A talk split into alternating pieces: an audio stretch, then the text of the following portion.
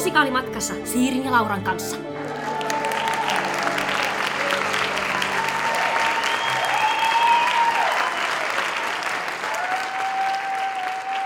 Tervetuloa kuuntelemaan Musikaalimatkassa podcastia. Täällä tahtilajia laskemassa Liitian Siiri. Ja nuottaja lukemassa Laura Haajanen. Ja hei siis tervetuloa takas Musikaalimatkassa podcastin pariin, koska tästä alkaa podcast kevät 2022. Kyllä, me päätettiin, että tämä vuoden eka jakso on nyt hyvä aika tarttua tällaiseen vähän hankalampaan aiheeseen. Nyt olette ehkä huomanneet, että me musikaalipodcastiksi ei ihan hirveästi puhuta musiikista, ja sille on oikeastaan ihan hyvä syy. Joo, ihan siis se syy on se, että me juontajat ei ymmärretä musiikista yhtään mitään. No ei kyllä yhtään mitään. Et meidän musiikkiharrastus rajoittuu hyvin pitkälle tällainen niin kuunteluun ja fiilistelyyn, mutta heti sitten kun mennään jonnekin musiikin teorian alueelle, niin sitten alkaa vähän sellainen kylmä hiki valua, että nyt itse asiassa en tajua tästä oikeastaan mitään, toivottavasti kukaan ei huomaa. No näinpä. Mutta joo, me päätettiin, että nyt sitten tartutaan härkää sarvista ja pyydetään asiantuntija-apun kertomaan meille sekä teille kuuntelijoille vähän nyt musikaalien musiikista. Joo, ja kukapa olisi tätä aihetta sen parempi avaamaan kuin pianisti, säveltäjä ja sovittaja Jukka Nykänen. Eli kuka tämä Jukka nyt sitten on? Niin hän, vaikka ette nyt muistaiskaan kuulleenne Jukan nimeä aikaisemmin, niin olette aika varmasti kuulleet ainakin hänen soittoaan, koska siis sen verran monessa musikaalissa ja muussa musiikkihommassa hän on ollut mukana.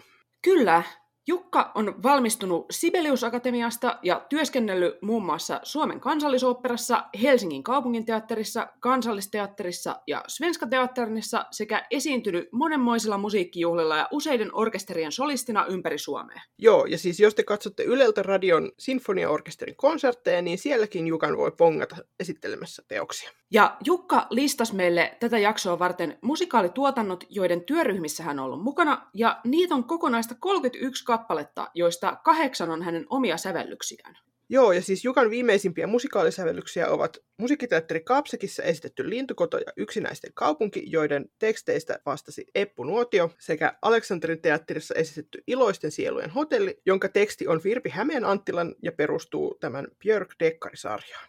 Ja nyt kun ainakin tätä äänitettäessä näkyy taas valoa siellä rajoitustunnelin päässä, niin jos ja kun nämä pandemiarajoitukset nyt tosiaan puretaan, niin Jukan soittoa voi tänä keväänä kuulla ainakin Svenska Teatterin Maija Poppasessa. Joo, ja siis tässä jaksossa Jukko kertoo meille siitä, että mitä kaikkia funktioita musiikilla musikaaleissa oikeastaan on. Ensin saadaan kuulla vähän siitä, että mikä tekee musiikista musikaalimaista ja mikä erottaa musikaalit genrenä esimerkiksi oopperasta. Joo, ja sen jälkeen jutellaan sitten tunteista musikaalimusiikissa ja siitä, millaisia keinoja musikaalisäveltäjän työkalupakista löytyy, kun hän haluaa kertoa musiikin avulla katsojille jotain. Ja annetaanpa tähän kohtaan jo semmoinen vinkki, että jos tämä aihe kiinnostaa ja sitten siellä haastattelun loppupuolella alkaa tuntua, että hei, mä haluaisin kuulla tätä vielä lisää, niin kuunnelkaa jakso ihan loppuun asti, koska meillä on työn alla tähän liittyvä ekstra jakso, ja siellä jakson lopussa tulee infoa siitä, että miten te saatte sen soittolistallenne. Kyllä, mutta nyt otetaan Jukka sisään studioon.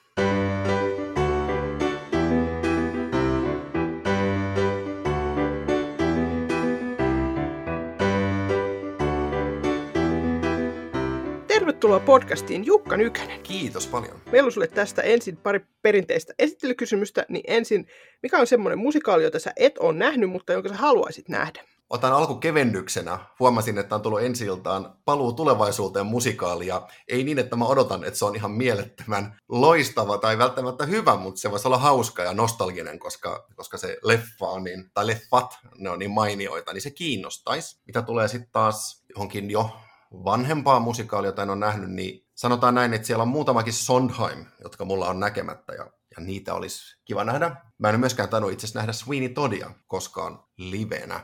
Joo, ja sitten toisena kysymyksenä, niin mikä musikaalipiisi tai kohtaus on semmoinen, joka sua aina itkettää? Joo, sellainenkin löytyy. No tavallaan siis Sherburgin sateenvarjot on tietysti elokuva, josta tehtiin musikaali, joten ehkä ei nyt ole ihan reilu puhua sitä musikaalina, mutta koska mä oon itsekin ollut sitä soittamassa, niin näin niin kuin teatteriversiona Helsingissä, niin, niin se itketti, mutta sitten, sit tota, miksi mulla tulee mieleen niinkin erikoinen musikaali kuin Housut pois, musta siinä on jotenkin niin koske, siinä on joku, muistan, joku tosi koskettava kohtaus, joka, joka jotenkin meni, meni ihon alle. Joo, no siis mikä sai sut aikanaan tykästymään musikaaleihin? ensinnäkin taustalla on yksi tietty kokemus, ja sitten voidaan tietysti miettiä sitä, mitkä ne on ne, ne piirteet. No se kokemus oli yläasteikäisenä Lontossa nähty Les Miserables, Miserables, Mise, kurjat, se, se niin kuin, en hirveästi liioittele, jos sanon, että muutti mun elämän. Se jotenkin, se kolahti niin kovaa, että siinä iässä, kun mä olin oopperan kanssa jo tosi tuttu. Opera on toki edelleen siis opera, mulle erittäin läheinen rakas taidemuoto. Ja olin varmasti jo haaveillutkin, että olisi kiva olla työkseen tekemisissä operan kanssa. Niin olin Helsingissä nähnyt, nähnyt toki musikaaleja muistaakseni Kätsin kaupunginteatterissa ja sitten tämmöistä tietysti kolme ilosta rosvoa osastoa. Mutta jotenkin se Miserables kolahti niin, niin, niin kovaa, että tämä on, että on mieletön, että kun siinä tuntuu yhdistyvän operamaisuus, on läpisävelletty, eli sellaiset isot rakenteet ja ja isot joukkokohtaukset, mutta sitten, sitten myöskin, että siellä on rumpusettiä ja kitaraa, että se eri tyylien yhdistymä, ja sitten tietenkin kyllähän se siis se jo musiikki, melodiat, se rytmiikka, voima, se tarina ja ihan se teos itsessään oli, oli jo niin vaikuttava. Mutta jotenkin sitten se oli, se oli se, tuntuu, että genderajat rikkova, joka, joka osui muuhun jokin hermoon, että, että tässä on jotain. Muistan, että mä ajattelin, että voi kun joskus pääsis tekemään jotain tämmöistä, olla tämmöisessä mukana. Puhumattakaan, että olisipa joskus hieno säveltää jotain tällaista. Muistan sen, koska hirveästi en ole asettanut elämässä mitään haaveita, mutta se on jäänyt mieleen, koska nämä molemmat haaveet on toteutunut. Mun ensimmäinen oikein ammattilaisproduktio oli Kurjat Helsingin kaupunginteatterissa. Et se, se todella, siinä, siinä meni jotenkin palikat ihan oikein. Mutta, mutta se oli se. Niin paljon edelleenkin korostan, että tykkään oopperasta, mutta sitten ne elementit, jotka oli tietysti muuta kuin oopperassa, varmasti me tullaan keskustelemaan tästä myöhemmin lisää, niin, niin tota se, se kolahti. Ja koska mä olin jo silloin nuorena soittajana, niin mä tykkäsin soittaa muutakin kuin klassista. Kiinnosti, kiinnosti eri tyylit, niin, niin se oli niin kuin myös sellaisella henkilökohtaisella tasolla, että et hei, tämä sopisi mulle hirveän hyvin olla, olla mukana tällaisessa, missä, missä on niin kuin vähän kaikenlaista tyyliä. Tämä ei ole niin kuin puhdasta, puhdasta klassista. Se se varmaan oli. Mutta, mutta, mutta sitten, sitten niin kuin sanottu, siihen riitti tämä yksi, yksi teos, joka, joka tavallaan, joka rintamalla oli, oli musta niin vaikuttava sävellyksellisesti, musiikillisesti ja orkestraatio ja kaikki. Et en ollut kuvitellut, että sellaista on. Mun käsitys musikaalista oli ehkä vähän toisenlainen silloin, ja toisaalta sen jälkeen on yllättänyt itseni monta kertaa, että käsitys musikaalista voi, voi muuttua. Mutta siis aivan ihanaa jotenkin, niin. kun mekin ollaan ehkä muutamaan kertaan tässä podcastissa tuosta lesmisistä jauhettu, niin jotenkin niin mm. ihana kuulla, että miten iso merkitys sillä on ollut sulle. Niinpä. On. Se on, se on ihan valtavan tärkeä teos ja, ja sitten se Helsingin kaupunginteatterin produktio, niin vielä tosi nuorelle kundille, niin, niin sattui vielä semmoinen, semmoinen porukka ja ne muistot, mitä aina tavataan niiden tekijöiden kanssa, ne usein muistellaan. Ja, ja se on ehkä jotain sitten nyt kertoo, että koronasta huolimatta nyt kolmas yritys, niin meni naimisiin viime syyskuussa, saatiin pidettyä häät, niin meidän ulosmenomarssi oli One Day More, ensimmäisen näytöksen finaali Miserablesista, jonka mä itse sovitin uruille, niin ehkä se nyt kertoo riittävästi, että tämä on aika tärkeä teos mulle. Apua, mun sydän sulaa. Niin, sama. Tämä on ihanaa. Toivottavasti sun puoliso on fani kanssa. Joo. Kyllä, ihan, ihan tarpeeksi. Hyvä. Ja toinen, toinen marssi oli sitten hänen, hänen Joo. no niin, no hyvä. Ihan mahtavaa. Joo. Jos me sukelletaan nyt tänne musikaalimusiikin maailmaan ja yritetään ensiksi löytää ratkaisu siihen mysteeriin, mitä tässä jo hiukan sivuttiinkin, että onko musikaali niin kuin oma musiikin genrensä? Että kun musikaalien ystävät tietää, että musikaaleissa voi kuulla monia eri musiikkityylejä, että esimerkiksi Hamilton on ollut pinnalla just sen takia, että miten siinä käytetään hip-hoppia, tai sitten on ollut vaikka, siis niitä on ihan mistä tahansa tyylistä, että on vaikka tämmöinen norjalainen Svartediket, joka on black metal musikaali, tai sitten niin se, joka puhui äsken, että Les Misissä on sitten näitä klassisen vaikutteita, niin löytyykö jotain sellaista, joka kuitenkin yhdistäisi kaikkia tai ainakin suurinta osaa musikaaleista musiikillisesti toisiinsa? On siinä jotain että vaikka millellä aina halutaan nykyään korostaa, että tällaiset genre-rajat on, on niin turhia, mutta, mutta on, on se mun mielestä genre, on, on jotain, mistä yleensä ainakin sitä, meillä on syntynyt ehdollistunut käsitys, että no tämä on varmaan musikaali, tai jopa, että tämä kuulostaa musikaalimaiselta, jos on, oli sitten euro, kyse Euroviisusta tai mistä tahansa biisistä, tai voisi olla vaikka miksei opera-ariakin voisi jonkun mielestä kuulostaa musikaalimaiselta, jos se muistuttaa Lloyd Webberia. Mutta joo, toisaalta just niin kuin sanoit, että sehän jakautuu kyllä ihan valtavan moneen erityyliseen, niin kuin sanoit, on jos nyt laitetaan näitä laatikoita niin voi olla jazz-musikaaleja, heavy-musikaaleja en ole itse asiassa koskaan kuullut. Ja sitten toisaalta meillä on läpisävellettyjä musikaaleja, jotka sitten alkaa mahdollisesti kumartaa jo, tai ei nyt kumartaa, siis sanotaan näin, vaan ojentaa kättä sinne oopperan puolelle. Et, et kyllä sitten löytyy, mutta onhan niillä yhteisiä nimittäjiä epäilemättä. Onko tarkoitus keskustella siitä, että mitkä, mitkä ne yhteiset nimittäjät on? No ehkä voitaisiin heittää tähän heti Joo. sit perään, että pistä pari esimerkkiä. No näitä eroja, jos, jos erojen kauttahan on helppo ehkä lähestyä tätä kysymystä, just vaikka niin oopperaan. Mut, ja mä tiedän, että moni, moni yleensä vastaa se, että no musikaalissa käytetään äänentoistoa. Mistä voisi tietysti heti kysyä, että no, no miksi niissä käytetään äänentoistoa, että eihän se tekni, tekniikan pitäisi olla sinänsä ratkaisevasti erottava. No sehän liittyy siis äänenkäyttötapaan. Nyt jos lähdetään ihan nyt ensin tästä laulamisesta, eli, eli musiikista tai, tai bändistä, niin musikaalimusiikki ei ole kirjoitettu niin, että, että se voi vaikka tuhatpaikkaisessa salissa kuulua, koska siinä käytetään kaikkia mahdollista kuiskauksesta, puheenomaisesta laulusta, sitten tietysti oikein täyteen ääneen, täyteen lauluun. Ja tämä vaikuttaa siis, se, se ei nyt ole vaan silleen, että no eikö sitä voi laulaa niin lujaa, että, että se kuuluu, mutta ei, ei nimenomaan ei voi. Siis mullahan on ihan tuoretta kokemusta tästä, koska mä oon ollut kansallisoperan operan kummituksen orkesterissa nyt kaikkina näinä kausina, kun sitä on esitetty. Ja toki sielläkin muutama operalaulaja oli vähän sitä mieltä, että mihin me tarvitaan äänentoistoa, että, että meillä on operalaulajia. Ja se on totta, kyllä heidän äänensä sillä toki soi. Mutta kun otetaan huomioon, että ei ole tarkoitus laulaa niin, että koko ajan joka ääni kuuluu sinne takariviin, niin sen takiahan niin vaikka äh, kummituksen pääbiisi Music of the Night, niin siis on mä kyllä kuullut, kun sitä oopperalaulajat laulaa niin, että lauletaan ihan täpöllä, niin, niin se kuulostaa kamalalta. Se on ihan päivänselvää, että sitä ei ole tarkoitettu niin, koska on tällainen mystinen yökuvaus, eikä niin, että sieltä saapuu joku sankari miekka ojossa, niin, niin se niin kuin pilaa sen, sen tunnelman ja tekstin aika täysin. Se on kirjoitettu siis paikoin tietysti kummitus hirveän korkeaksi, se rooli, mutta paikoitellen myös hyvin matalaa. Ja, ja jotta voi kuiskata erottis-mystisesti, että night time sharpens, niin, niin, ei, niin se ei kuulu sitten välttämättä sinne piipuhyllylle.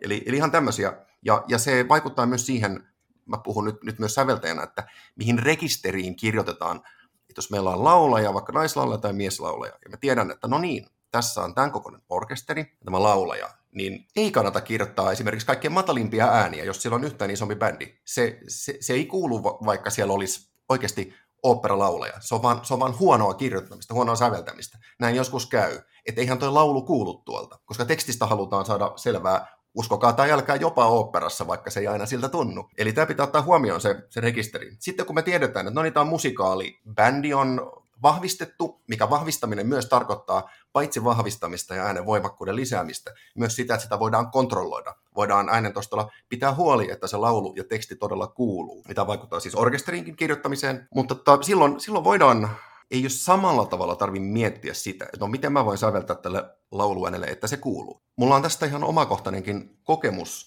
Turun musiikkijuhlilta vuodelta 2012 oli tämmöinen konsertti tai esitys kuin uutisooppera, missä oli, esitettiin Ville Matveefin säveltämä teos Shitstorm ja sitten mun säveltämä teos Kenraali, joka ohjasi Kurt Nuotio ja kirjoitti Eppu Nuotio, niin se oli mun ensimmäinen tällainen kokonainen teos, joka on esitetty. Ja siinä oli pieni väärinkäsitys, että mä luulin, että Opus että, että siellä on mikitys. Ja vaikka oli vain neljä muusikkoa, niin kun tajuttiin, että, että ei, meillä ei ole mikkejä, niin se aiheutti ongelmia, koska mä olin kirjoittanut sen niin, että siinä on mikit, jotta ääntä voi, voi laulaa matalammalta ja kevyemmin, ja silti se kuuluu. No sitten kun tämä kävi ilmi, eikä sävellys ehtinyt muuttaa, niin tarkoitti, että muusikoiden piti soittaa koko ajan ihan hirvittävän hiljaa, jotta se teksti kuuluu. Ja se ei ollut ideaali ratkaisu. No mutta tämä oli nyt, tää oli nyt pitkähkö selostus, mikä liittyy tähän, miten lauluanelle kirjoitetaan, riippuen onko vahvistusta tai ei ole. Ja sitten nimenomaan tämä äänenkäyttö, että tällainen kla- enemmän klassistyyppinen äänenkäyttö, jota toki käytetään osassa musikaaleja, niin, niin se on tietysti akustisesti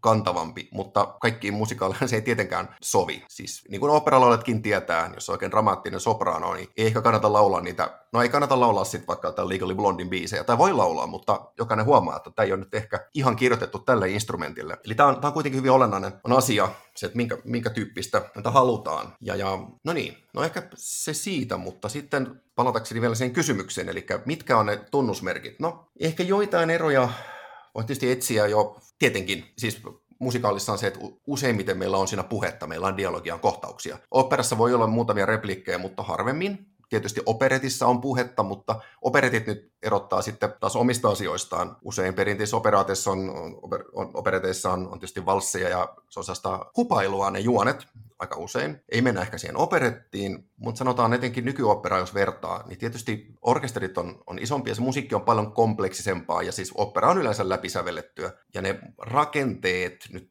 nämä on yleistyksiä totta kai, mutta, mutta mulle tulee mieleen se, että, että opera on yleensä se ääni kudos, ja musiikki on ikään kuin, tämä on nyt ehkä tyhmä sanoa vaikeampaa, mutta kun tietyllä tavalla, jos ruvetaan listaamaan että hienoja musikaalikappaleita, niin niissä on yleensä sitten tietty sellainen niin selkeä rakenne, rakenne ja suositummat musikaalibiisit noudattaa jotain tiettyjä muotorakenteita, jotka on aika, aika helppoja hahmottaa, mikä on musta siis vaan hyvä asia, että että säveltäjänä kannattaa miettiä, milloin pitää se yksinkertaisena ja mikä on se tärkeä jossain kappaleessa, onko se nyt tunne vai tekstisisältö, ettei niinku tuuttaa sitä kaikkea, kaikkea kaikkea koko ajan. No mutta tämä on nyt tajunnan virtaa, mutta nämä tulee, nämä tulee mieleen, että toisin sanoen niin tari, varmasti siis tarinan kuljettamiseen myös tietenkin liittyy. Jos mä nyt voin edelleen verrata siihen oopperaan, niin, niin esimerkkinä meillä on Wagner, joka nyt ei, vaikka niin oopperafani kuin mä olenkin, niin ei ole mun suosikkini. Tästä mä voin osittain syyttää musikaaleja, koska sitten kun musikaalikärpäinen puras ja näin hyviä musikaaleja, niin vaikka kuinka se musiikki on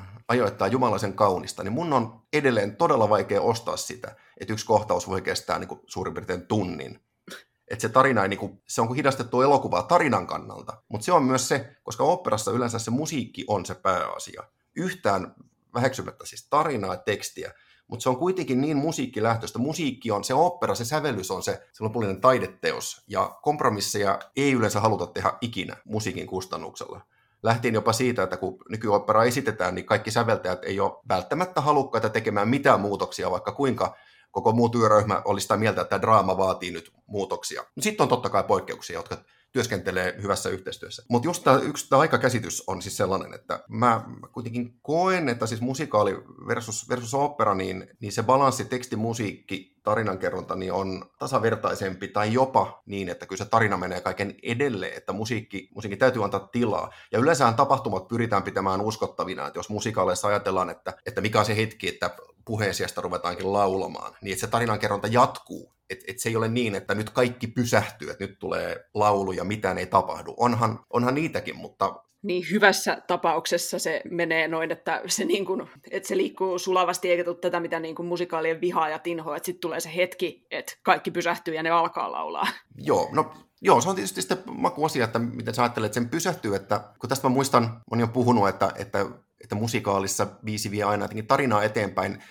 No mikä on sitten se tarinan eteenpäin vieminen? Siis mun mielestä yhtä lailla toki kuin operassakin, niin monet hienot musikaalikappaleet, niissä ei välttämättä tuu sitä aina kaivattu niin. tulee kuin käänne, mutta se voi olla se hetki, että se ihminen pysähtyy pohtimaan ja mennään ikään kuin tosi syvälle sen henkilökohtaisiin tunteisiin. Mutta mun mielestä se on, se on tarinankerrontaa myös, mutta, mm. mutta se ajatus siitä, että aina se veisi tarinaa eteenpäin, niin tavallaan joo, mutta, mutta ymmärrättekö, se ei tarvi olla, että se ennakoi seuraavaa käännettä, joo. vaan monet usein ballaadit tai, tai sitten voihan olla joku tällainen confrontation, joku käy niin kuin, no Javert, käy niin kuin sisäistä kamppailua, niin tavallaanhan se joku voi sanoa, että no sitten se vaan seisoo siinä sillalla ja laulaa, mitään ei tapahdu. No, tapahtuu valtavasti, mm. että se käy sisäistä kamppailua ja päätyy, päätyy ratkaisuun, mutta, mutta moni hieno kappale voi olla vain siitä, että joku tavallaan se action näyttämällä keskeytyy ja hän laulaa siitä, kuinka hän rakastunut hän, hän on. Mutta sitten onkin tekijöiden ja toki myös esittäjän vastuulla, että siinä tulee sellainen olo, että tässä tapahtuu jotain, eikä se ole vaan, että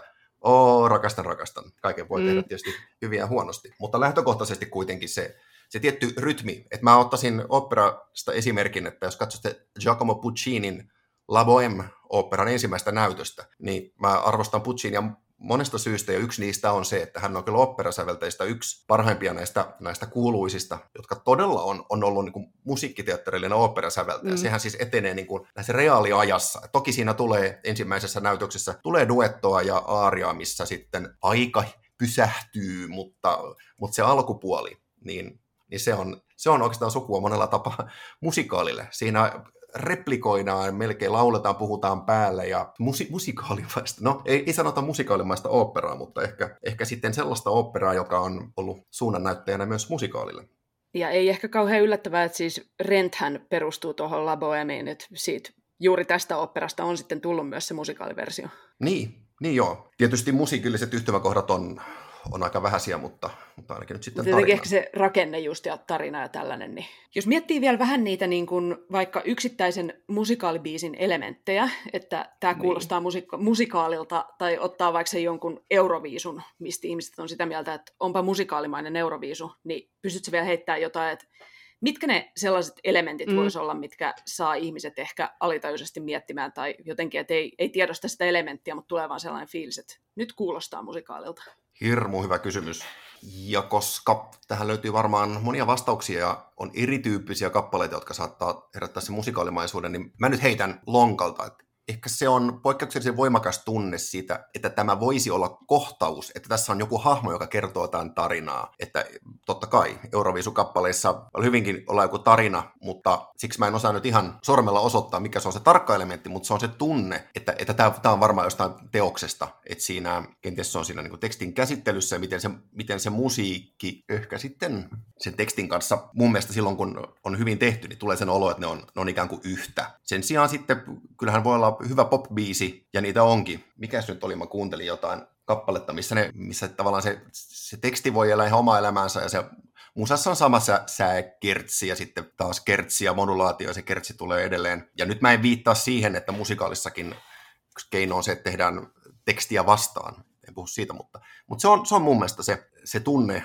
kuin, kuin oltaisiin yhtäkkiä keskellä jotain, jotain suurta tarinaa. Että se ei musikaalibiisi välttämättä niin kuin niin kuin voi olla Euroviisukappale, joka on niin kuin pieni tarina itsessään. No joo, se nyt tuli mieleen. Sitten jos joku, epäilen, että on jotain musikaalikappaleita, jos on niin kuin balladeja, niin, niin tietysti se, mikä yhdistää, yhdistää toki Euroviisu on, on usein silloin, jos on kyse hitaammasta, on, on sitten sellainen voimakas melodisuus ja tutesin käyvyys, että voiko sitä sanoa paatokseksi. Joskushan sitten jopa niin kuin joku on sitä mieltä, jos on oikein siirappista, että aah, tämä on niin kuin musikaalia. Niin.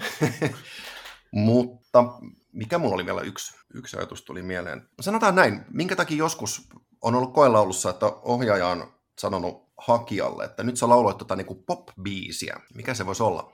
Niin ehkä se, se menee sitten siihen, että miten näitä tämän kappaleita tulkitaan. Ja tämä liittyy kyllä musta siihen tarinan kertomisaspektiin, että, että onko siinä kuinka paljon puhelaulua, että mitä enemmän siinä sitten on sellaista ei-perinteistä laulua, ja tarkoitan perinteistä nyt siis laulua, tästä olisi hyvä heittää vaikka, jos osaisin heittää vaikka pari levytystä, kun verratkaa näitä. Mutta mä yhtään parjaamatta rakastan menee oopperalauleja, mutta sanotaan nyt, että huonossa tapauksessa, että laitetaan oopperalauleja just laulamaan vaikka joku, joku, joku tota, ei Music of the Night, mutta joku muu kappale, ja joku nyt innostuisi sille, että laulaa ikään kuin täyteen ääneen koko ajan, niin se ei kuulosta silloin välttämättä musikaalilta, mutta just tänne sävyjen niin hyvin rohkea teksti edellä, että voidaan huokasta, ähkästä, mitä tahansa. Siis, siis tämmöinen. Ja sama juttu sitten pop siis mä ajattelin, että joku, vaikka on, on, voi käyttää twängiä ja belttiä, mutta jos se menee ikään kuin samalla vaihteella, että joku, et, joka lause kuulostaa samalta ja joka tavu kuulostaa samalta, niin, niin silloin ei tule sen olo, että tässä, on, tässä niin tapahtuu mitään. Mikä nyt jälleen kerran ei poista sitä, etteikö musikaalis voisi olla joku, joka on vaan niin sen biisi. Sehän riippuu nyt silleen, että jos on joku kohtaus, mihin sopii se, että nyt tämä vetää tämmöisen biisin. Mutta, mutta mä mietin se, että mit, mitkä, missä tapauksissa se, se mielikuva tulee eniten. Ja sanoisin ehkä, ehkä tässä. Radiosta tuli tuossa joku laulo, tuli Evitasta tämä Don't Cry For Me Argentina, niin siinä oli joku semmoinen levytys, joka nyt ei tullut heti ekana mieleen, että olisi musikaalina, koska se, se esittäjän ote oli, oli semmoinen, että ei tullut sen olo, että tässä kukaan olisi missään parvekkeella, vaan että aha, tämä on tämmöinen laulu. Joo. Eli voisiko tästä vetää nyt vähän yhteen, että kun meidän alkuperäinen kysymys oli, että onko musikaali musiikin genre vai ei, niin että ehkä musikaali on niin kuin enempi kuitenkin tarinankerronnan tapa tai tarinankerronnan genre kuin sitten suoranaisesti musiikin, että se vaan sitten käyttää sitä musiikkia hyväkseen niin kuin tietyillä tavoilla kertoakseen sitä tarinaa. Joo, siis musta on sekä että.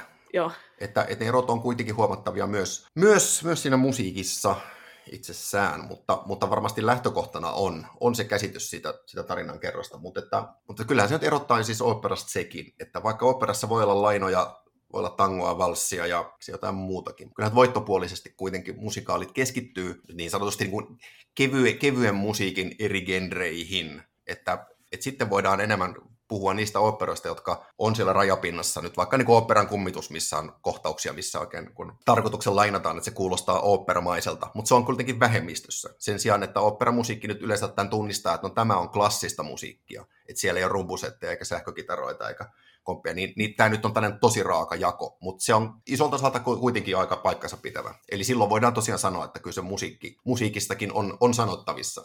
Joo. Jos seuraavaksi puhutaan vähän vielä siitä, että mitä kaikkia tällaisia ns-temppuja musikaalin säveltäjällä on sitten käytettävissään, kun hän kertoo tätä tarinaa musiikin kautta. Et sä mainitsit tuossa äsken ohimennen, että voi niin kun säveltäjä tehdä tekstiä vastaan. Tämä jää kiinnostamaan. Mitä se meinaa?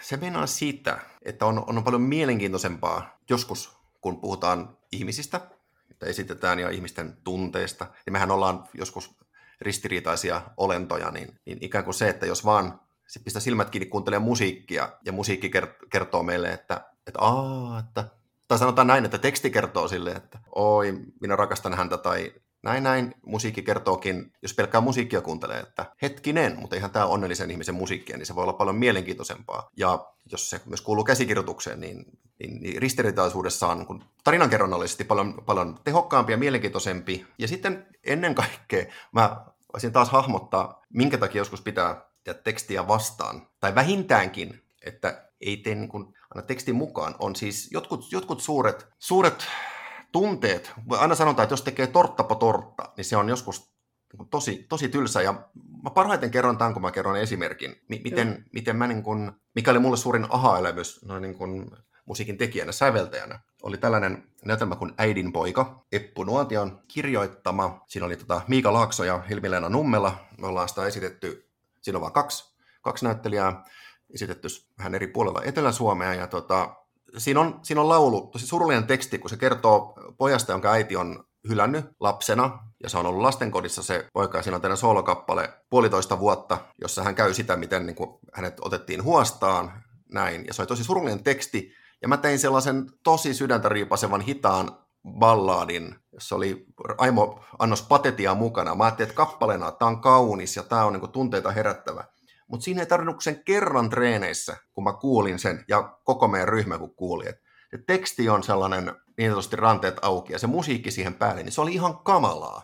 Se ei, siis, et sitä ei pysty, niin kuin mä väitän, että kuulija pysty enää ottaa vastaan, että se menee niin, niin, kuin, niin kuin överiksi. Ja sitten se pahinta oli se, huomasin, että siinä ei siis tämä näyttelijä Miika pystynyt tekemään mitään. Se toimii ainoastaan, jos hän ei näyttele niin kuin silmäripselläkään. Koska heti jos hän teki jonkun oh, pienen surkuisan eleen, niin se oli, muistan treeneissä vielä, ihanaa terveisiä Helmileena Nummelalle, kun Miika laula sitä, testattiin ja sitten se teki jonkun sellaisen teatraalisen eleen, että kuinka sydäntä kourasee, niin Elvileena huutaa, hyi saatana! Niin, mä oon niin kiitollinen näistä reaktioista, koska mä heti tajuttiin, että okei, tämä ei toimi. Ja jos mä saan kertoa tämän lopputarinan, niin meillä oli Miikan kanssa sitten teatteri avoimissa ovissa tällainen klubi-ilta, me kaksi vaan, joka aiheena oli musiikki ja teksti, musiikin ja tekstin yhteys. Ja meillä oli tulossa uusia esityksiä tästä Äidinpoika musiikkinäytelmästä, ja me kerrottiin, että tämä saman tarina, minkä äsken, että me törmättiin tämmöisen dilemmaan, että ei voi olla niinku tortta por tortta, että se on, se on too much, siinä ei ole tilaa näytellä, ja se ei, se ei ole enää koskettava, eikä siinä tulee sellainen overdose, tiedätkö, kuulijalle, mm, ei, että nyt, nyt menee niin kuin, että ei enää kosketa, tämä on vaan niin kuin ällöttävää. Että, että niin kun, nyt täytyy pitää sitten, kun, kun teksti on niin vahvasti latautunut, musiikin pitää ottaa vähän vähemmän kantaa. Sama, sama voi olla toistepäin sitten. Musiikki voi olla ihan sairaan niin mahtipontista, jos se teksti ei lähde ihan niin maailmaa sylelevän överiksi. Tämä tasapaino on ollut mulle yksi tärkeimpiä asioita kun löytää ja oivalta. No mutta sitten mä tein niin, mä kysyin yleisöltä silloin, että mä olen viime yönä säveltänyt tästä laulusta uuden, uuden version. Miika ei ole kuullut sitä, ja mä laulan sen nyt teille. Ja mä esitin sen kantaesityksenä sama teksti. Miika lauloi ensin sen alkuperäisen Tortta po Tortta-version, sitten mä lauloin sen, ja mä pyysin rehellisesti, että meillä on pari viikon päästä esitykset, kumpi on parempi, niin joka ikinen käsi nousi sen toisen kohdalla. Ja se oli vaan sellainen, että surullinen tarina, niin mä vaihdoin mollimusiikin, joka oli sellainen raskas niin kuin pulssinen, niin vähän liikkuvampaan ei iloseen, mutta sellaiseen niin kuin neutraaliin. Se musiikki soljuu silleen, joku voisi jopa sanoa huolettomasti. Niin sitten se heti toimi. Se, että se musiikki oli niin kuin, se ei, se ei ollut sellaista maailmaa, että nyt on maailman surullisen tarina, vaan se musiikki oli enemmän sitten sellaista, että tässä tämä kaveri, josta me ollaan nähty eri puolia nyt, kertoo tämmöisen tarinan, jolloin Miika pystyi näyttelemään niitä asioita paljon enemmän ilman, että siitä tuli valtavan pateettista ja imelää. Ja, ja sitten se, sit se, niin se teksti, teksti sai tilaa hengittää. Tämä on mun mielestä, eli joskus tosiaan musiikkia vastaan tarkoittaa yleensä jostain tällaisista syistä. Siis nimenomaan, että valottaa niitä tuntemuksia tai vaan tehdä, tehdä niin, että se on se on helpompi vastaanottaa, että tehdään jotain ihan muuta. Voisi tässäkin sanoa, että oli tekstiä vastaan, koska se musiikki ei ollut surullista. Siinä oli ehkä haikeutta. Mutta tämä on, mutta tämä on niin kuin, palaa kaikki tähän tekstin ja musiikin. Miten ne on suhteessa toisiinsa ja, ja se, että antaako jompikumpi tilaa. Että onko tämä, ja, ja tämä on, on myös iso aihe, joka on ollut niin kuin tärkeimpiä asioita löytää, on ylipäänsä musikaalissa niin musiikkidramaturgia, millaiset kappaleet on missä ja mitkä on ne hetket, jossa, jossa se musi... Niin tää, niin, siis mä kerron muuten, mistä, mistä tämä ekan kerran tuli. Älyttömän, ainakin yli kymmenen vuotta sitten me tein yhden porukan kanssa, me tehtiin semmoinen demo, me oltiin pari kesää tuolla Turun kaksi kerrassa saunottiin ja sävellettiin, ruvettiin, niin kuin, juteltiin musiikkiteatterista. Siinä oli mukana Emmi Kangas, Petrus Kähkönen ja Risto Kupiainen. Me siellä säveleltiin ja nauhoitettiin ja parin vuoden aikana niistä jutuista koostui sellainen esitys, joka demottiin sitten Helsingissä ja siellä oli kiva oli porukkaa katsomassa ja tuli hyvä palaute ja siellä oli Asko Sarkolla katsomassa muun muassa ja se tuli just hyvin sanomaan, että, että tietyssä kohtaa niin kun teksti, kirjoittajan täytyy jättää niin kun herkut säveltäjälle ja sitten toisaalta toisinpäin. Niin se, on, se on nyt tämä sama asia, että kun tasarytmisyys ja sama, samankaltaisuus niin on musikaalis myrkkyä dramaturgialla ja tarinankerronnalle, mutta se, että, että just kun on jotkut suuret power balladit, jotka on sellaisia huipennuskohtia, niin, niin onhan niissä asiaa, mutta tavallaan siellä se musiikki joskus, että se vyöryy sellaisena valtavana tunnemylläkkänä ja jättää ihmiset itkemään. Niin, niin se on se, mikä saa niin ne ihmiset itkemään. Totta kai surulliset tarinatkin itkettää, mutta usein mä veikkaan, että ne, mitkä on tosi surullisia, niin se musiikki ei niin kuin vyöry sieltä peittäen kaiken alleen, vaan se niin kuin hienosti tukee ja jättää tilaa, että se tarina tulee. Tämä on, tämän mä itse huomannut siis kantapään kautta monta kertaa. Ja se, että, että miten jättää tilaa, mi- mihin säästää ne herkut. E- eikä niin, että et, et säveltäjänä ajattelee, että joka biisi pitää olla maailman tunteellisin tai niin kuin ilmasta, että kun se, se ei ole vaan se säveltäjä. Ka- kaikki tämä, tämä on, ah, se on hienoa jotenkin tässä rupeaa tällainen maallikkona tulee sellainen fiilis, että tuossa on niin paljon ajateltavaa, että ihme, niin. että mitään musikaalia on ikinä saanut puskettu minnekään, mutta joiltain se käy, kun he sen osaavat. Niin. Mm. Jos vielä jatketaan tästä niin kuin siitä rakenteesta ja siitä, että miten sillä musiikilla voi sitä tarinaa kertoa, niin moni ehkä muistaa tuota koulun musiikin tunneelta tällaisen termin kuin leitmotiv tai johtoaihe, mikä on ehkä sellainen, mikä popsahtelee myös musikaaleissa aina aika useinkin niin kuin vaikka me ehkä aina ihan sitä tiedosteta, niin voitko kertoa vähän tästä, että mistä siinä on sitten kyse? Niin johtoaihe, se, se yhdistyy operan puolella tietenkin ennen kaikkea Richard Wagnerin ja Wagnerin näihin operoihin ja Nibelungin sormus, tämän ring-tetralogian, että, joka on sitten hänellä hyvin pitkälle viety systeemi, että siellä on valtavasti teemoja ja, tai aiheita. Mä nyt siis tarkoitan, että ne ei ole sellaisia, että, että tulee joku hieno, hieno niin kuin melodia, vaan, vaan se voi olla joku tos, tosi niin kuin lyhyt aihe, muutama sävel, joka viittaa aina johonkin henkilöön. Se voi olla joku tapahtuma, se voi viitata esineeseen, niin kuin miekkaan, tai sitten symboloida joku kahden ihmisen rakkautta, ja, ja ne sitten esiintyy siellä pitkin sitä operaa. Joskus silleen hyvin selvästi, niin kuin vaikka Valkkyreiden ratsastushan nyt on suurimmalla osalla tuttu pa pa pa pa pa pa pa niin se on niin tuttu, että kun se tulee, niin sen kyllä huomaa. Ja, ja sitten niillä luodaan niin kaikkia siellä niin pieniä merkityksiä. Aika iso osa niistä johtoaiheista jää huomaamatta, koska niitä saattaa esiintyä siellä päällekkäin, ja kun orkesteri pauhaa ja laulajat laulaa, niin ei se sitten niin huomaa, että se on niin kuin sanottu, aika pitkälle viety ja välillä monimutkainenkin keitos, mitä Wagner niitä käyttää. Mutta että äh, musikaalissa, joo, mä en tiedä, onko mä ajatellut niitä leitmotiiveina tai johtoaiheena, mutta, että, mutta sama juttu tietysti on, että on, on teemoja, joille annetaan joku merkitys, jotta sitä tarinaa voidaan kertoa vain sillä tavalla, että se teema palaa. Koska silloin, kun se joku teema on tullut pari kertaa, me yhdistetään se, ai niin, se on tämän ihmisen teema, tai viittaa, että tässä tapahtuu joku onnettomuus, tai on niin sen suuren vastoinkäymisen tai muun konfliktin teema, niin sitten kun se esiintyy myöhemmin, se on tullut tutuksi kuulijalle, niin se herättää alitajunnassa tai tietoisuudessakin, niin, niin että ahaa, niin niin, että tämä ihminen varmaan nyt miettii sitä asiaa, tai tässä viitataan nyt siihen, ja siellä on tietysti joku, joku syy. Siis tällainen niin simppelissä muuten leitmotiv voisi sanoa esimerkin elokuvan musiikin puolelta. Kaikki tietää varmasti tämän Imperial March, eli keisarillisen marssin tähtien sota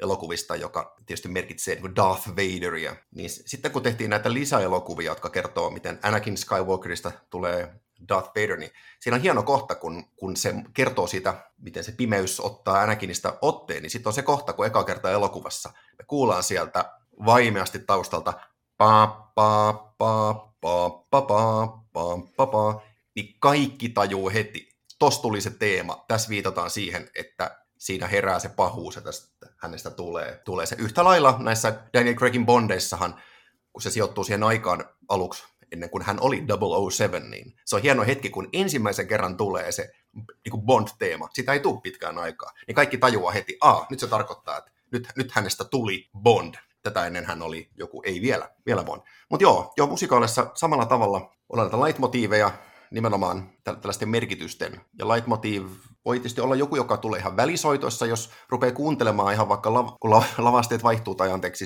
siirrytään kohtauksesta toiseen, olipas hassusti sanottu, tietenkin kyse on kohtausten niin kuin, siirroista, niin, niin siellä tulee jotain tuttuja teemoja ja usein niitä myös voidaan muunnella, että jos siellä on ollut, tiedätkö, kaksi ihmistä rakastuu musikaalissa ja sitten kuullaan kuin kaunis rakkausteema, niin sitten sama teemahan usein voi olla, että se kuullaan jossain, kuullaankin surumielisenä. Sellaisessa tilanteessa, että no niin, nyt onkin ero tulossa tai jotain tämmöistä näin. Eli se on kätevää ja tietysti musikaalissa on semmoinen asia, joka, jota niin operossa ei käytetä sitä nimeä kuin repriisi, että ihan kun ei ainoastaan, että siellä välähtää joku teema jossain ohimennen tai lauletaan pieni pätkä, vaan tulee ihan niin kuin numero, että lauletaan nyt vielä kerran se. Ja repriisi myös voi olla nimenomaan sellainen, että, että siinä kerrotaan jotain päinvastasta tai viitataan siihen alkuperäiseen, mutta nyt on tapahtunut jotain erilaista.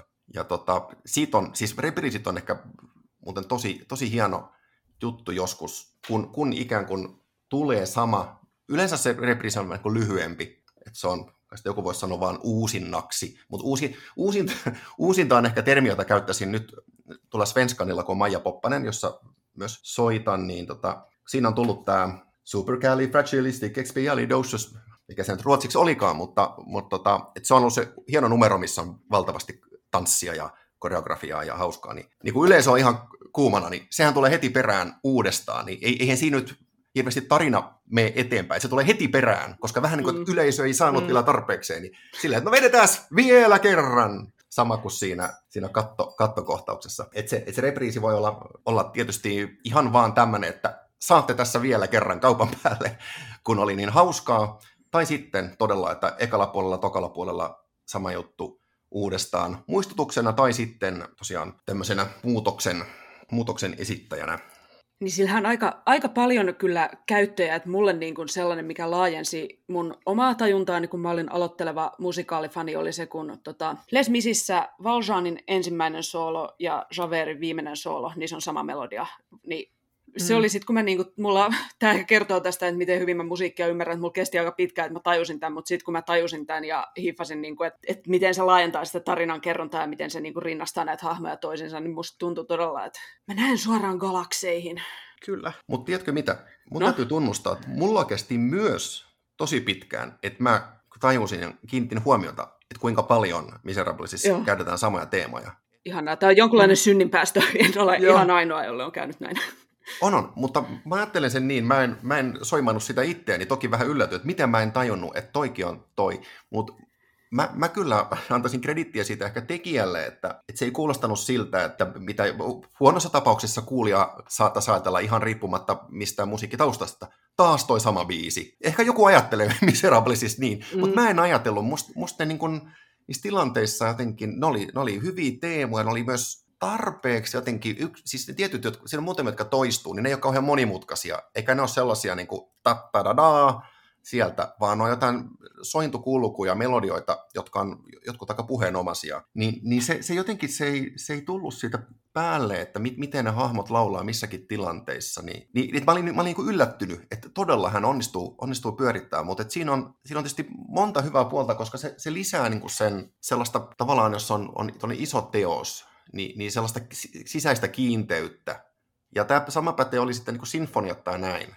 Et jos koko ajan on ihan vaan eri musaa, niin sitten se on joku, joo okei, hieno, paljon hienoja kappaleita, mutta se luo niin kuin helposti kehykset, että sieltä on joku toistuva elementti. Et se, on, se on sellainen niin kuin, myös hieno liima. Ja mä väitän, että Miserablesissa ei ole musta tehty nimenomaan, ei tunnu siltä, että hän on pyrkinyt siihen, että toistetaan tätä teemaa nyt niin monta kertaa, että varmasti ihmiset poistuu laulellen. Mä, mä väitän, musta, mm. musta se kuuluu siinä, että se ei ole näin.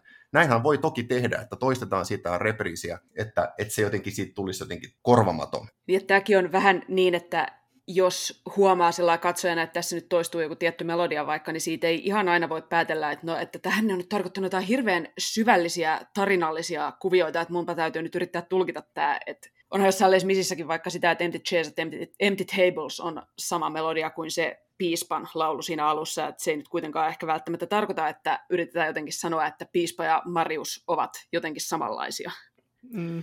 Ei, ei, että voisin ihan hyvin kuvitella, että, että säveltään sisäistänyt tämän, että, että on ihan hyväkin, että, että tietyllä tavalla sitä samaa materiaalia voi, voi käyttää, niin ajattelin vaan, että toi teema ja toi tunnelma sopii hyvin. Että se olisi tosiaan hirveän mielenkiintoista tietää tässäkin teoksessa, että miten se prosessi on mennyt ja mitä on sävelletty ensin ja mi- miten päätyy siihen, siihen käyttämään, koska mäkin joissain sävellyksissä niin varmaan olisin käyttänyt teemoja enemmän, mutta, mutta mulla on tullut teksti ensin ja sitten mä oon tuumannut, että okei, ja sitten tuohon sopii, tuossa mä voisin käyttää tota noin, mutta olisi tietysti voinut pyytää kirjoittajalta, että hei, voitko kirjoittaa tämän saman sisällön, mutta ikään kuin tohon rytmiin, niin että mä saan käytettyä tämän.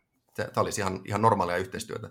Mutta joo, aina, aina tällä ei ole, just niin kuin sanoit, ole, ole välttämättä syvällisempää merkitystä. Että, että mitäköhän mä viimeksi, viimeksi kuuntelin, niin huomasin siellä välimusiikissa vilkkuu, milloin, mik, äh, no siis Maija Poppasessahan on, siellä on paljon niin kuin underscore, kun replikkeen alla musiikkeja ja varsinkin musikaali loppua kohti, niin siellä tulee melkein sikermänä siellä näyttämätapahtumien alla eri teemoja. Ja siellä on, tulee oikeastaan kaikkia niitä pääteemoja, mitä Poppassa on ollut hyvin erilaisilla säästyksillä ja eri moodissa. Ja, ja se, on tosi, se on tosi hauskaa, mutta se ei ole mitenkään niin kuin tarjottimella, että kuunnelkaa. Ne, ne on vaan niin kuin monipuolista musiikkia sinne värittämään dialogin alle. Ja, ja ne on niin kuin hienosti muunneltuista tunnelmaa tuomaan. Mutta sen sijaan, että sieltä tulisi jotain ihan outoa musiikkia, niin se saattaisi tuntua oudolta, että tää tulee jotain musaa ja nyt nämä keskustelee. Mutta siellä, niin siinä, on, siinä on se yhteys. Tiedättekö, että et, et, miksi, miksi turhaan ottaa uutta musiikkia, jos, jos voi tehdä kun tosi toimivan, kauniin version, että jos on ollut precision and order, niin sitten sieltä tuleekin joku huilun hirveän kaunista. Ja tottahan toki, jos lavalla on herra pankki, niin, niin voi ajatella, että no tietenkin siinä on yhteys, ja se kertoo siitä, että herra pankki on nyt löytänyt itsestään pehmeän puolen, mutta, mutta joo, näitä voi miettiä.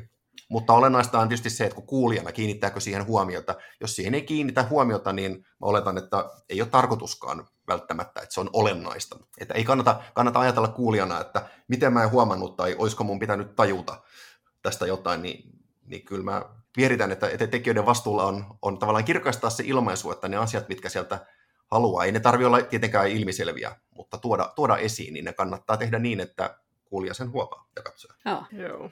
Otetaan tähän loppuun pieni fiiliskierros, että mikä on ollut kullekin meistä sit semmoinen musikaalibiisi tai kokonainen musikaali tai ihan vaan joku musiikillinen koukku jostain musikaalista, mikä teki viimeksi vaikutuksen? Haluatko vaikka Laura aloittaa? No, mulle tuli mieleen sellainen, että siis se ei välttämättä ole ihan suoraan niin kuin musikaalibiisi, tai näin, mutta siis tuossa Varissuossa oli se Rafa-hahmo, se nyrkkeilevä hahmo. Joo, Chike Ohanve sitten. Joo, niin siinä oli käytetty alussa sen laulussa siis autotunea, ja sitten kun se päätti, että hän ei nyrkkeile enää, hän lähtee opiskelemaan, niin sitten se autotune pudotettiin pois siitä, niin se oli musta jotenkin hauska tällainen tehokeino siihen hahmon kuvaamiseen ja siihen, miten se niinku, kun se alkaa tekemään niinku omia valintoja, eikä vaan sitä, että mitä sen äiti on ollut, että nyt sä, sähän teet näin, niin sit se, se oli musta hauska tällainen. Ei vitsi, siihen. toi oli kyllä kova. Vähän Joo. taas tällä tulee, että tuokaapahan se varissuo jo pikkuhiljaa takas, meillä on ikävää. Kyllä. Ehkä mä voin kertoa seuraavaksi. Mulla on siis semmoinen, kun käytiin tuossa marras-joulukuussa tai käytiin parikin kertaa katsomassa tuota Next Normalia, niin sit mulle, vaikka mä oon ollut niin kun, tosi pitkään sillä tietoinen Next Normalista ja mulla oli teininä kauhean Next to Normal kausia, mä oon kuunnellut sitä ihan hirveästi, niin mulla sitten vasta siellä Svenska Teatternissa tyli toisella tai kolmannella kerralla klikkas, että siinä on niinku tämmöinen hetki, kun tämä sen perheen isä Dan, että sillä on niinku yksi ainoa solobiisi siinä teoksessa, tämmöinen I've Been, Mutta sehän ei itse asiassa ole ihan puhdas solo, koska sitten siinä on semmoinen niin kuin välissä sellainen kohta, missä hän rupeaa vaan menee, että jee, jee, jee. Ja sitten siihen tulee se perheen poika, Gabe, tulee niin kuin laulamaan sitä jee, jee, jee hänen kanssaan. Ja musta se oli, kun mä niin kuin tämän tajusin ja hiffasin, että, niin, että se Gabe on niin kuin koko ajan isänsä mielessä, vaikka hän teeskentelee muuta, että hän ei pysty oikeasti edes laulamaan soloaan ilman, että se poika tulee sinne vierailemaan. Niin musta se oli jotenkin sellainen, että tykkäsin, tykkäsin hirveästi, että miten sillä aika pienellä muutamalla jee kerrotaan itse tarinallisesti aika paljon siinä. No jos mä sitten Joo. muistelen, mm-hmm. niin ja yritän päästä tämän pandemian kokoisen aukon yli, mikä tässä on ajallisesti tullut, kun viimeksi nähnyt.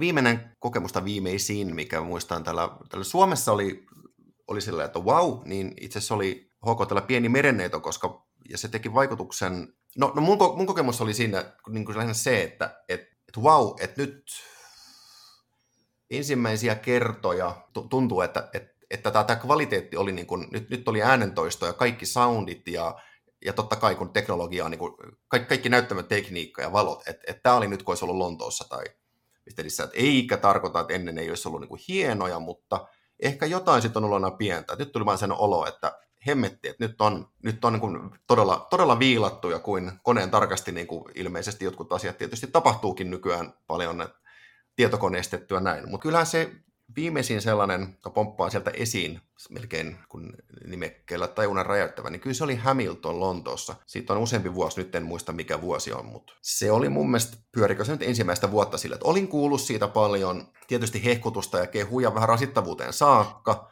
Vähän yritin kuunnella sitä etukäteen, mutta totesin äkkiä, että en, en mä jaksa tällaista kuunnella, ei, ei tämä on niin mun, mun musiikkia, mikä muuten pätee. Mulla on itse asiassa tosi, oikeastaan sanotaan suoraan kaikkiin musikaaleihin, jos ei puhuta vaan yksittäisistä lauluista, joita kuulee konserteissa tai mitä mä säästän, niin on sille jee, kiva biisi, mutta että mä kuuntelisin soundtrackia. Tämä pätee kyllä sekä opera että musikaali. Mä oon itse asiassa luopunut siitä, että mä kuuntelin etukäteen, koska tässä on ehkä se hienous, että kun ne on kirjoitettu siihen, siihen tarinaan, niin ne näyttäytyy niin eri valossa, että, että vaikka voisi levyltä kuunnella, että onpa hieno kappale, niin, se, niin musta se vaikutus ei ole yhtään sama. Jälkikäteen hän pystyy sitten kuuntelemaan, kun on se assosiaatio siitä, mikä se on se, mikä se, on se konteksti, se tuntuu voimakkaammalta.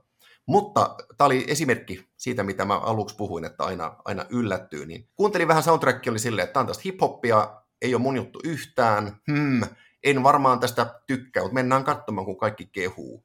Niin eihän se nyt ensinnäkään se musiikki ollut suinkaan pelkästään niin räppiä, mutta mut se oli sitten just tämä niin kaikkien eri palojen niin kuin, niin saumaton tanssin liikkeen, valojen äänen tekstiin ja sen, sen räppäyksen laulun. Niin jotenkin sen käsit, käsittämättömän upea synteesi ja, ja niin se dramaturgia kaikki. Et, et se oli jotenkin ihan mieletön. Mun tuli sen olo, että et se, teki, se teki mulle saman, minkä Miserables silloin teini-ikäisenä Lontossa. Tämä uudisti nyt jotenkin mun silmissä tätä, tätä koko hommaa, musikaalin jollain tavalla, jossa oli jotain niin merkittävää. Ja se, teki, se oli niin to, mulle todella, todella vaikuttava. Myös osittain tietenkin sen takia, että mä en osannut odottaa, että aha, tämä on tämmöinen.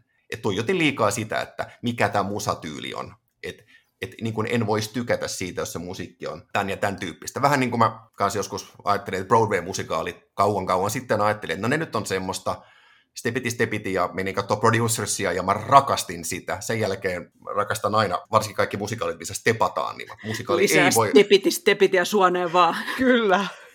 Joo, ja jos yhden latteuden saa sanoa, niin, niin kaikki, kaikki, joo, kaikki, kaikki musikaalit, missä stepataan, ihan loistavia. Ja sitten tykkää myös tietysti hirveän paljon draamamusikaaleista, niin kuin vaikka Cabaret on Kabari olisi muuten vähän sellainen, no joo, tämmöinen yökerho juttu, mutta sitten tulee natsit. Mutta Producers on kaikkein paras, koska siinä on steppaavia natseja. Tuo kyllä ehkä mitä sä sanoit siitä Hamiltonista ja toisaalta siitä, että sä et kuuntele etukäteen musikaaleja. Siinä on ehkä jotain viisautta, koska musta tuntuu, niin. että meille taisi molemmille käydä vähän niin, että me oltiin kuunneltu sitä Hamiltonia niin hirveänä, että sitten kun me päästiin sinne Lontooseen, koska se levyhän kuulostaa niin pitkälle niin samalta kuin mikä se sitten on livenä, että se on Niinpä. ihan niin kuin sama jotenkin sovitus ja siitä ei puutu paljon mitään sieltä levyltä, niin me oltiin vaan, että me ollaan oikeastaan niin kuin nähty tämä jo. Niin. joo, joo. Mutta siis se oli jotenkin ehkä sitten itselle se iski kyllä just sillä että kun kuunteli sitä silloin alun perin, niin oli sellainen, mm. että sitä on kyllä tosi käänteen tekevä, mutta sitten se ei, vaan, että ei mikään kestä sitä, että sä kuuntelet sen niin kuin 250 kertaa ennen kuin sä meet edes kattoon, niin, no niin se on ihan hirveän yllättävältä enää sitten siinä vaiheessa mm. Jep.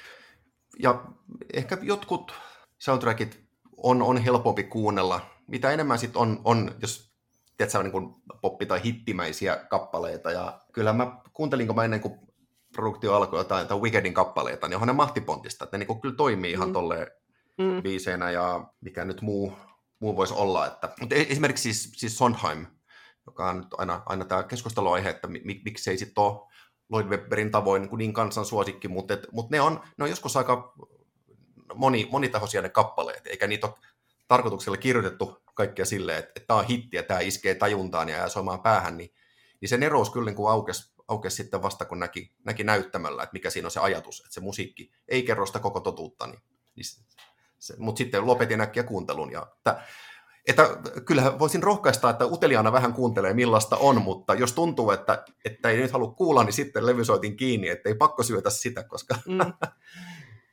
jos tuntuu, että se pilkkä musiikki ei, ei nappaa vielä. Joo.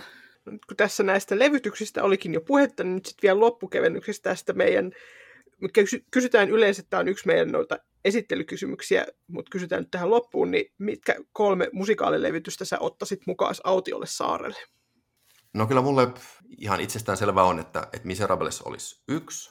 Mä luulen, että se toinen on The Producers, koska osittain niin kun vaihteluna tälle edelliselle, se saa mut edelleen nauramaan ja siihen liittyy niin paljon muistoja. Mutta kolmas musikaali, koska Autiolla saarella joutuu kuuntelemaan monta kertaa ja saattaa kyllästyäkin. No nyt äkkiä pitäisi sanoa, mä sanoisin varmaan, että se on West Side Story. Että kun tässä on puhuttu näistä genreistä ja kaikkea, niin kyllähän, kyllähän se on siis, vaikka Miserables on, se on se mun suosikki, niin kyllähän ton, se West Story ei voi olla missään muussa kuin top kolmessa, että onhan se niin uskomaton score, ja sitähän, siinä on kuitenkin niin paljon tavallaan sitä klassistakin vivahdetta, että sitähän soitetaan orkesterikonserteissa ympäri maailmaa, että se on valtava runsauden sarjaa ja sarvia tota, niin vaikuttavaa.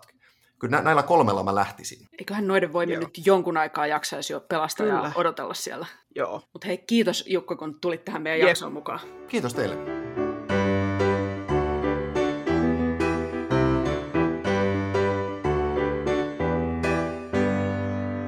Kiitos Jukka, kun vierailit meidän podcastissa. Tämä on niin laaja ja huippukiinnostava aihe, että tästä puhuisi kyllä vaikka loputtomiin, jos aikaa vaan riittäisi. Joo, ja siis tästä tulleita pointteja voi kokeilla miettiä, kun menee sitten vaikka ensi kerran katsomaan musikaalia.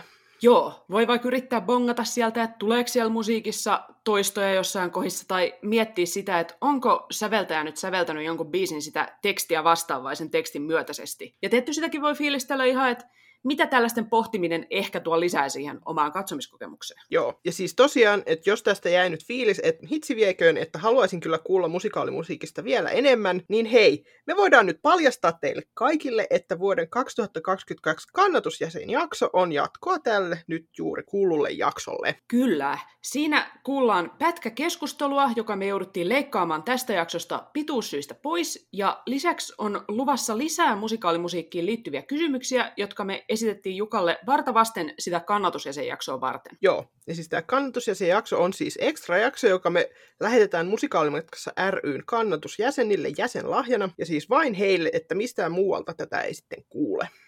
Joo, tämä meidän kannatusjäsenyys maksaa 10 euroa vuodessa ja me käytetään jäsenmaksut tämän podcastin tekemisestä ja julkaisemisesta koituviin kuluihin, esimerkiksi meidän SoundCloud-tilin vuosimaksuun. Joo, ja siis nämä jäsenet mahdollistaa meille sen, että meidän jaksot on netissä sitten kaikkien musikaalien ystävien kuultavina ja että ne myös pysyy siellä muiden saatavilla myös tulevaisuudessa. Eli laita meille viestiä osoitteeseen musikaalimatkassa at gmail.com, jos kiinnostuit tästä jäsenyydestä, niin saat ekana tiedon sitten, kun tämä tämän vuoden kannatusjäsenlahjan aika tulee. Joo, ja nyt kysymystä kuuntelijoille tähän loppuun, niin minkä musikaalin musiikki teki teihin viimeksi vaikutuksen? Entä mitkä ovat niitä teidän Autionsaaren ikisuosikkejanne? Niin kertokaa meille.